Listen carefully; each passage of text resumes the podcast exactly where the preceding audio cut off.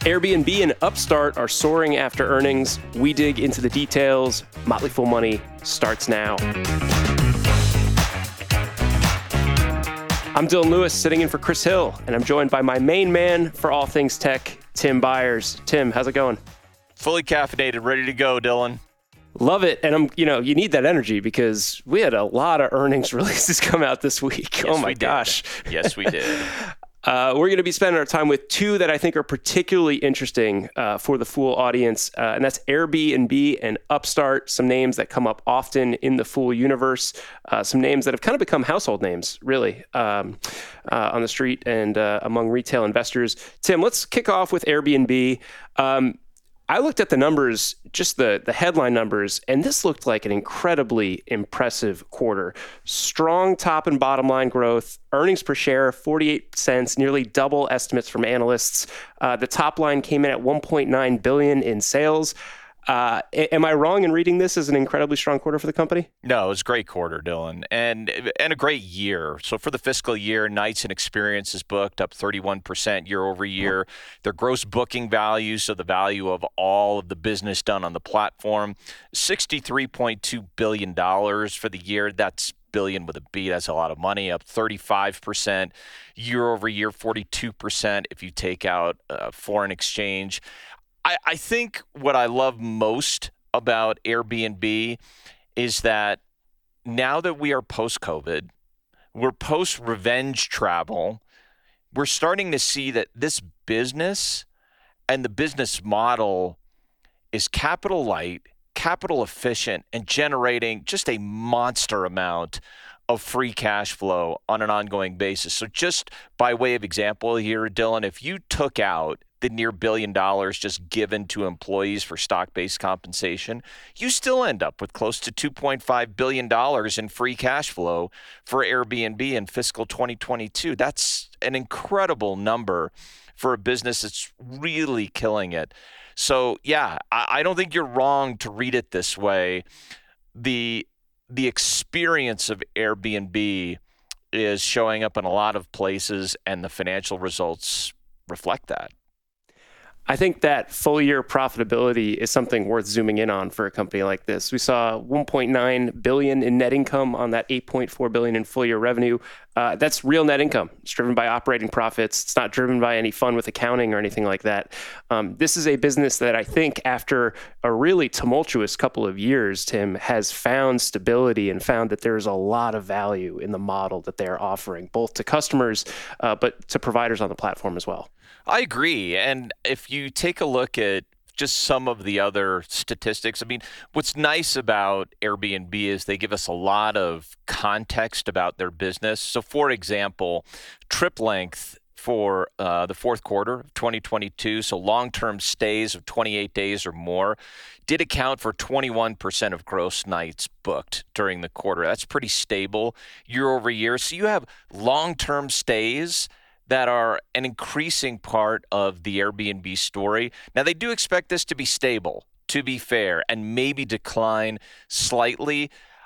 But I, I think it's telling, Dylan. So, another uh, piece of data that they gave us is their average daily rates. That was down 1% year over year. And yet, still, we're seeing extraordinary growth in bookings volume, extraordinary growth in revenue.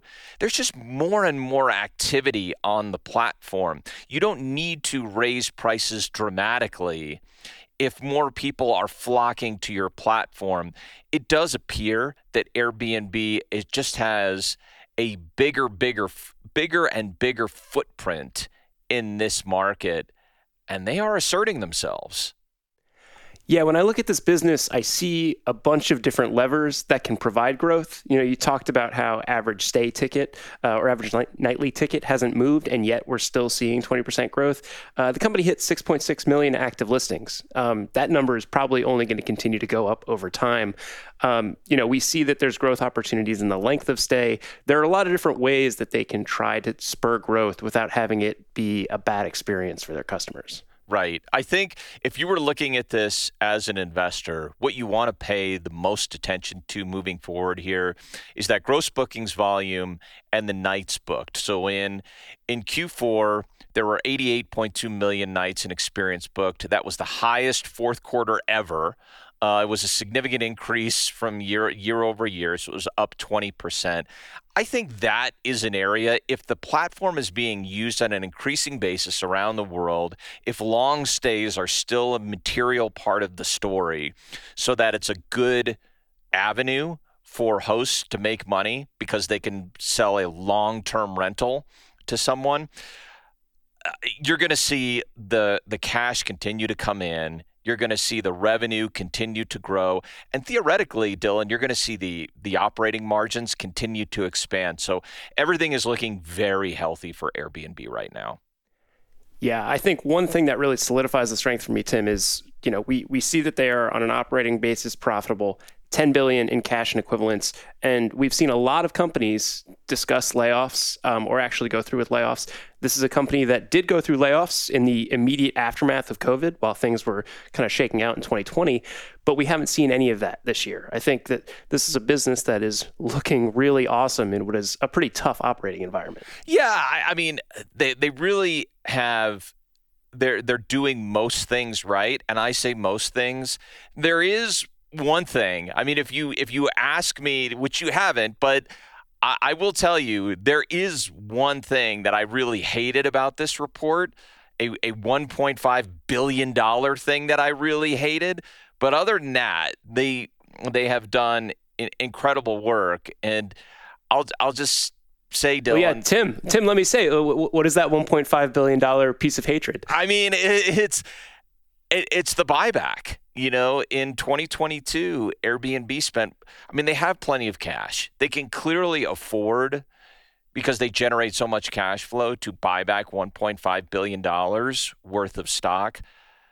But they're not taking shares out of circulation in doing that. Airbnb has a higher share count in 2022. They came out of 2022 with more shares available for sale than they did in 2021, and yet they spent $1.5 billion to retire shares. They're not retiring anything, Dylan. All they're doing is taking shares that were issued to employees and then using money that they have to buy back those shares to offset some of the dilution, but not all of it it's just a real waste of capital. So I, I would much prefer to see that $1.5 billion put to work for me as a shareholder and maybe coming up with new ideas, expanding the platform, maybe a tuck in acquisition. Buying back shares is just a bad idea unless you're actually going to retire those shares. But overall, I'm nitpicking a little bit here. It's not like Airbnb is spending money it can't afford to spend. It's just that's just a really poor way to spend it. Nobody's perfect, Tim, right?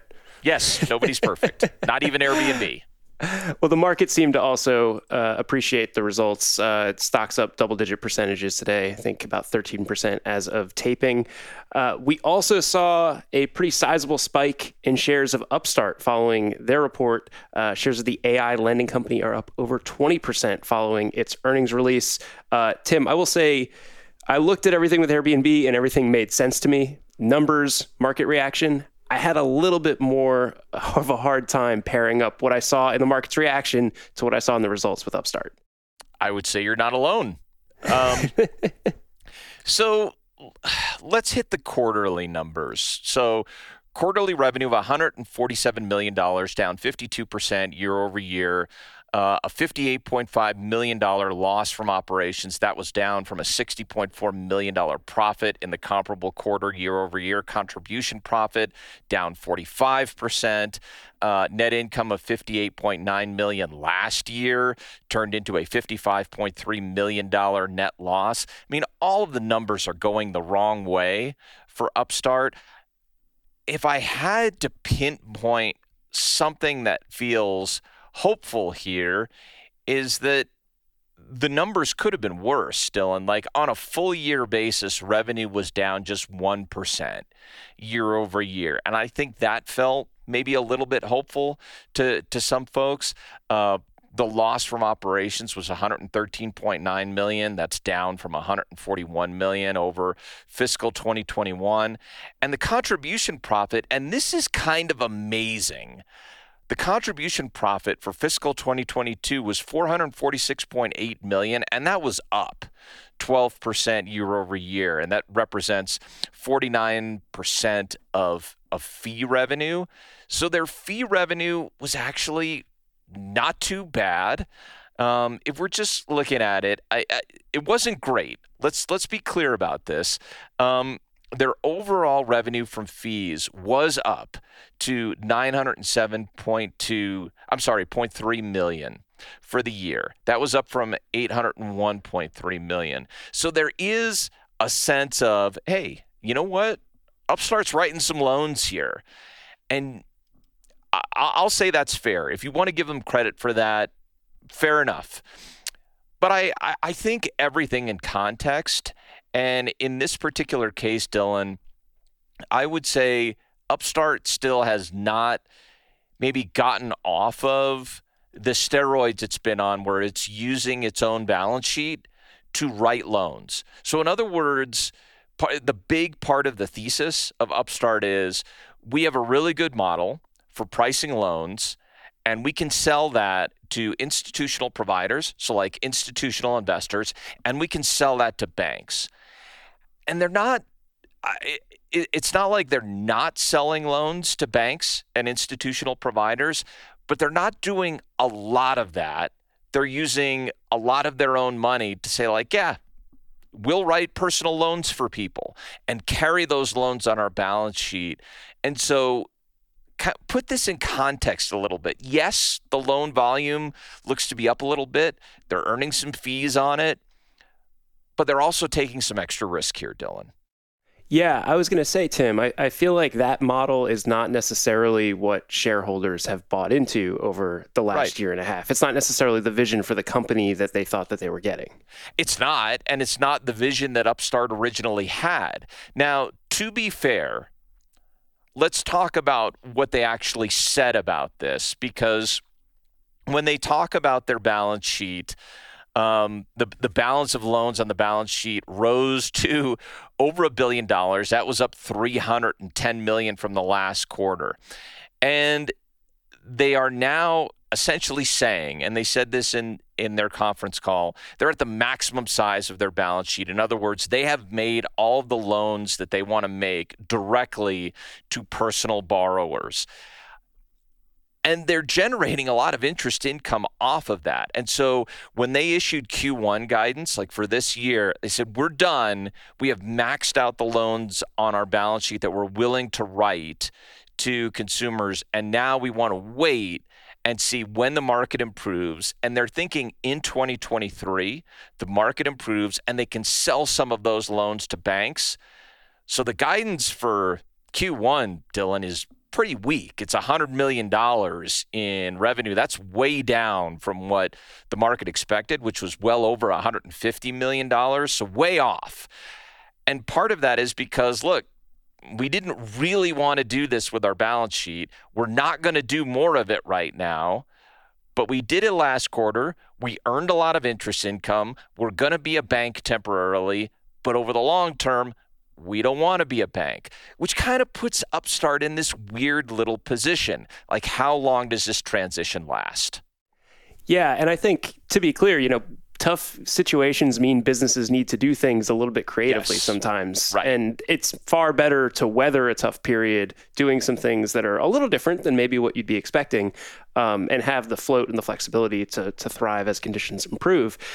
But I, I almost feel like the things that made this quarter and the end of this fiscal year somewhat successful for them are not necessarily the same things that investors should be scoring on them going forward. Right. Like if I if, if I were to give you just summarize this very quickly, this quarter did not prove out the Upstart thesis, the core thesis of Upstart, in a different way. It didn't do that. What it did is say Upstart is maybe pretty resilient, pretty creative, but the core thesis of we've got the most amazing algorithms and banks and institutional investors really want our loans it didn't give you more proof that that's true.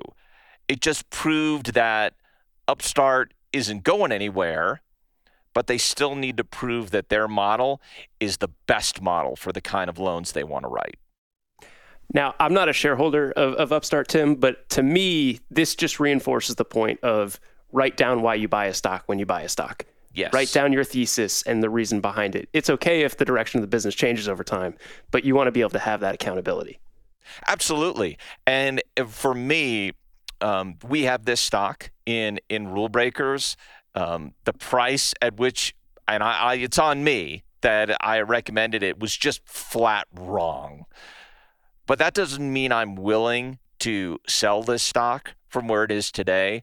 There is something to be said for resilience. And I think Upstart in this quarter showed a bit of resilience, is doing a good job earning interest on the loans that it did write, but it's still got to move those loans off its balance sheet. And it has to just start getting really, really good at selling loans to banks as well as institutional investors.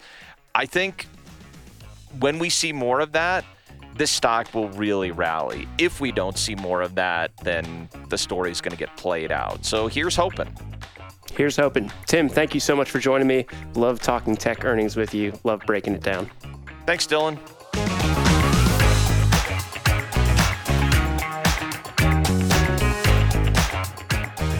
We've got more investing talk in a minute, but before that, Allison Southwick and Robert Brokamp are answering your questions about saving, spending, and personal finance this Tuesday. If you've got a question, shoot us an email at podcasts at fool.com. Is it the largest corporate con in history, or just a company working a broken system? Adani Group's publicly traded companies lost $100 billion after Hindenburg Research released a short report on the conglomerate. Ricky Mulvey and Bill Mann dive into the details and what history can tell us about this scandal.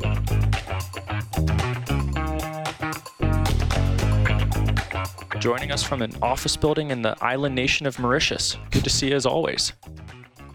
Allegedly in Mauritius. it looks a lot like Alexandria, Virginia outside here in Mauritius, I got to tell you. Fair enough. Uh, you know, conglomerates are back in the news. And before we dive into the scandal around Adani, I think it's it's worth laying out both how important this company is to India and how widespread the business is.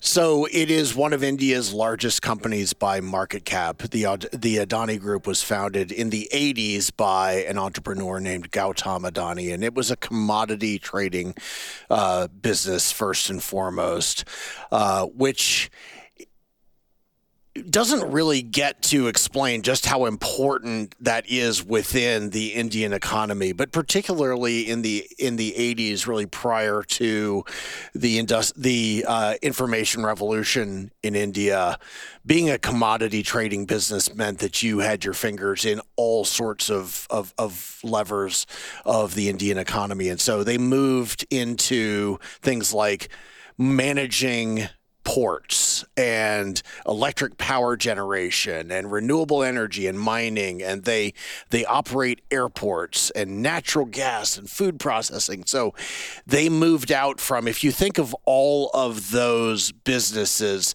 they are either infrastructure or they are within the realm to this day of commodity trading, but still an incredibly important uh, component of uh, the Indian economy. There's a major short report that uh, recently came out from Hindenburg. You may have heard their name when they came out with a, short report on the uh, car maker Nikola. Now Hindenburg is calling Adani, quote, the largest con in corporate history. You have another perspective from the professor Aswath Damodaran that, quote, this is about the weakest links in the India story. And from my perspective, this is not a con game. This is just a company that's played those weaknesses, end quote. You know, short sellers are in the business of making explosive and very pessimistic claims. Bill, um, wh- where do you fall between those those two claims? I fall closer to Professor Damodaran's claim, but that does not mean that Adani has behaved particularly well. I would describe uh, so essentially. Um, what Hindenburg came out and said in their report is that Adani is uh, is a conglomerate of loosely tied companies together, but then they also had offshore entities in places like here, like here in Mauritius, uh, that uh, that masked who owned what within the business, and it essentially allowed uh, Adani itself to manipulate the shares. Now that's something that's entirely different from like a Nikola, where and Hindenburg came out and said with Nikola, they're not doing anything that has any business, you know, that that has any business value to it. This is in in effect a fake business.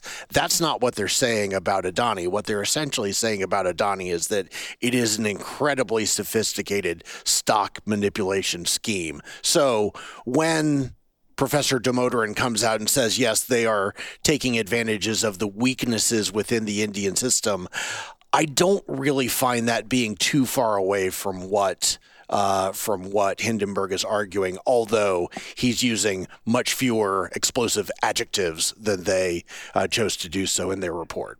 So yeah, we don't have time to go through all of the claims, but the big one of the you referenced stock parking and one of the things that uh, Hindenburg accused them of is using these shell companies essentially to say there was a larger float of shares outstanding, and then they could bid up the stock price and in turn make the company larger, give it a larger market cap. And then Adani was uh, using its stock to as collateral for loans. And then when the stock price goes down, that means that Adani has to start paying up for its loans. There's also some strange intra-party transactions. So, for example, a company with zero employees made a loan of like $200 million to the Adani Group. Sure, why not? Right? Sure, why not? and then there's also a claim that the auditors who were looking at Adani's books were at best um, inexperienced. At best inexperienced. Yeah, that's right. And any of those you want to zoom in on a little more? You know, it's one of those things you're talking about. Uh, you're, you're, you're talking about a Monet painting. When you stand up close, you see all these things, and they don't make a whole lot of sense. They don't they don't seem all that important. And then you go back and you see the painting itself. Uh, you know, Ricky. You know, we don't really like pointing to a share price and saying that there's information within that share price because the stock can go up and down for a million different reasons. And I'm actually understating by just saying a million, by as many reasons as you can think of. But it is meaningful to know that Adani's share price today, after it has lost 60% of its value, is higher than it was at any point before December of 2021. Like it was never higher than that prior to what's that 13 months ago. That's what is in quotations lost. So what hindenburg is saying is is essentially that uh, Adani Group is taking advantage of weaknesses within the Indian financial system and their regulatory framework and their markets to inflate the price and then hide who is truly benefiting from it. And so, from that standpoint, what they are saying is that is that these organizations that you know the fact that they went out and to me let me say as an aside without without making an accusation here but it is a tried and true tactic for companies that are playing fast and loose to use an auditor who is who is completely not uh, not armed to audit a company that complex. So, what you have here is a situation that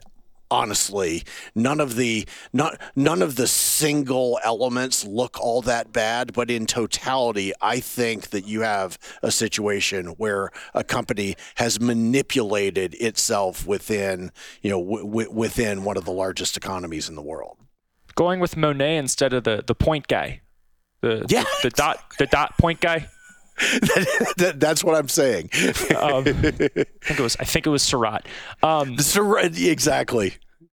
So, do any parts of this the report though give give you pause? Like there, I, I went through it and I found it like I found it kind of unsavory that they were doxing one of the the suspect's personal email addresses. Like this is this guy's personal contact information, and then also I, I, it did seem like there was an overwhelming amount of evidence. And I understand why, why they publish everything after a two year report, but I'm also aware of the rhetorical tactic of just bombard blasting someone with so much evidence that they can't respond to a single part of it.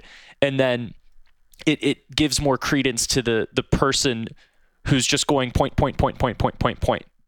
Right, exactly. It, it, it, it's it's like that old line that uh, you should never get in an argument with a fool because other people who are watching have no idea which one is the smart person and which person which person is the actual fool. So yeah, and I've actually seen a very similar situation to this take place uh, with a company that's uh, was run by uh, and and and a, an Indian national uh, entrepreneur called NMC Health. It was a Dubai based healthcare company that was ultimately found to be a uh, a management directed fraud. And essentially uh, as far as shareholders were concerned, uh, was rendered valueless because the type of extraction that was being taken, and that's uh, you know the the amount of money that was being taken out of the business. And the business itself, as is the case we believe with with Adani. The business is real,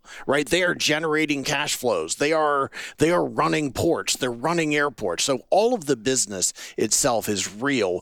What you're talking about here, uh, and there is precedent for this, is a business that is essentially weaponizing regulations and seams within the laws and the financial system to extract wealth from an operating business. I mean, this this is kind of more of a take, but I am because this is different than Nikola, and I'm really curious to see how the, the shorts play out. Yeah. Because uh, some of the evidence that Hindenburg lays out is incredibly detailed, seems extraordinarily clear that Adani had been play, playing games with manipulating its stock to the levels of billions and billions of dollars. But even if you're right that they're doing that, you're still playing a short shorting game against a company that's really good at manipulating its stock allegedly. Yeah, that's exactly it, Ricky. There's never been a time that, that a company has been accused of being a fraud and they said, well, uh, you got us. We did it we were on you. This is not Scooby Doo and the Mystery Machine, and there's no mask being pulled off of the uh, the bad guy, and it turns out that it's actually the uh, you know the farmer up the road. It does not happen that way. So yes, and in India in particular, there are all sorts of restrictions for companies to uh, to to short shares, and it is why to me, and we can have a longer conversation about about short sellers. I don't I don't happen to think of them as being the most evil people in the world, but I also don't happen to think of them as being the people with the white hats. But you you are exactly right. They are taking on a different form of risk, being on the you know being on the other side uh, of a trade especially in a country uh, like India that has so many limitations placed on companies' capacity capacity to sell short. Two things I've, I've noticed that I'm going to lump in together in one point as we wrap up. One is that um, I've seen reporting in Bloomberg that a lot of Indian mutual funds did not own shares of Adani. The second is that India's population recently overtook China. So it seems like if you're an investor, you'd want to have some ex- exposure to the largest population in the world. But does the Adani story give you any more caution about investing in, in companies based in India? You know, I have a long experience uh, professionally in India, and it is it is a country that I am always very hopeful for, but I am mindful of. And for people who are curious about what it is that Hindenburg is accusing Adani of, go back and look at the history of NMC Health because it's a very similar situation. And in any case where you are a minority investor in a country where there are not great protections for minority investors you need to just have a little extra la- layer of doubt uh, that at the end of the day that your interests are going to be the ones that are going to end up being paid attention to. Bill Mann, thank you for kindly stepping away from the painting and joining me uh, to talk Adani. Always appreciate it. Thanks, Ricky.